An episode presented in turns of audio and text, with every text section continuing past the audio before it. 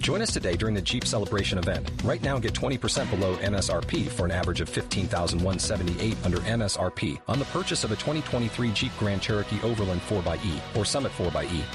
Not compatible with lease offers or with any other consumer incentive offers. 15,178 average based on 20% below average MSRP from all 2023 Grand Cherokee Overland 4xE and Summit 4xE models in dealer stock. Residency restrictions apply. Take retail delivery from dealer stock by 4 1. Jeep is a registered trademark. You're commuting home with Cats and Cosby. Now, here's John Catsimatidis and Rita Cosby on 77 WABC. Burt Flickinger is with us, a, a, real consumer reporter and knows all, everything about the consumers. But uh, should we give Manhattan Island back to the Indians? John, it's it's it's far far complicated to even even consider. But to your point, it it it, it really really lacks common sense. And I subscribed to Michael Jordan when I was senior vice president of Interpublic. We we did the um, campaign of Michael J- Jordan boxers or briefs for Hanes, and then people asked him, you know, why didn't he boycott Republicans? He said, well, Republicans are 49% and Democrats are 51%, and I want to sell my sneakers and licensed product to 100% of all consumers without any discrimination or, or repercussions. And, and I think Michael Jordan was a wise philosopher in that and appealing to everybody and and, and not trying to rewrite history. Uh, but like you and Rita say so well, John, along with the judge and your team, is move forward with common sense, especially commercial common sense, and especially on the Fourth of July. I mean, how dumb can these guys be? I mean, uh, uh, what are they doing? I I, I don't understand it, uh, Burt. Yeah, and, well, and John, well, with, just in case not everybody knows, the founders of Ben and Jerry's have told everybody that we should on on the Fourth of July we should give all the land back to the Indians. Yeah, they did a tweet. In fact, I'm reading the tweet here, John. This is verbatim. The United States was founded on stolen indigenous land. This Fourth of July, let's commit to returning it. I mean, I'm, I'm, for giving back Vermont for a start. And yeah, that's where their factory is. That's where, they, and they've made missteps. They were after. Remember, they made kind of anti-Israel comments before Absolutely. in the past. I mean, what? How is this good for business, Burt Flickinger? Well, well in in in looking at it, Rita.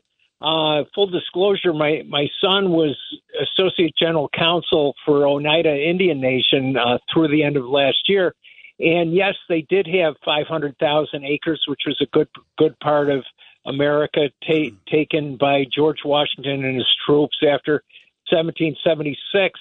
Uh, but then the land was de minimis, and since then it's it's still unbalanced. But uh, the Native Americans have, have have gotten a lot of tribal and economic uh, rights, and uh, th- things are not back in perfect balance. But but they're in they're in better balance because the governors and the Department of Indian Affairs led by Neil, Neil Leo Nolan, and yeah, but you, but you know uh, that you know the thing is, Burt. I just Burt, I just want to buy ice cream. I just want to buy ice cream. I don't like exactly, like to me Rita. it's like like I agree with you that there's noble, you know, intentions on the other end, but what did that what does it have to do with, you know, with a cookie dough ice cream or, you know, and deciding what flavor? Eh, I don't want to look at like Colin Kaepernick's head on the top of an ice cream thing when I decide if I want orange or cherry, even though Pete only likes Breyer's vanilla, but that's a whole other story. Rita, on, on, on your notable com- commercial comment, what's really institutionally idiosyncratic here is Unilever, Unilever, a very conservative worldwide Dutch corporation that Gristedes and D'Agostino and Kroger to Costco all do business with. And if the Dutch knew that a division of Unilever, one of the smallest, was doing this, I, I, I think that the Dutch wouldn't let them do it the same way as John's reference before. AB InBev would be like Michael Jordan and appeal to 100% of consumers rather than highlight some niche uh, consumers, uh, but not all. And and there is, as John and you have outlined well, Rita, along with the judge, uh, that uh, there are commercial consequences that that the owners, shareholders, and workers through their hours and overtime get cut when when sales cut when when people switch to competitive brands, and uh, this is the case with ABN. There's a, there's a war. There's a war going on back to the people that wanted to join that woke culture. Anheuser Busch, are they recovering? I understand two of their major manufacturers of of the product have closed down. Or what have you heard uh, on Anheuser Busch? And you know the price of uh, Disney stock is down to half, uh, and uh, uh, with Disney, I understand their movies are not doing as great as uh, as they wanted to.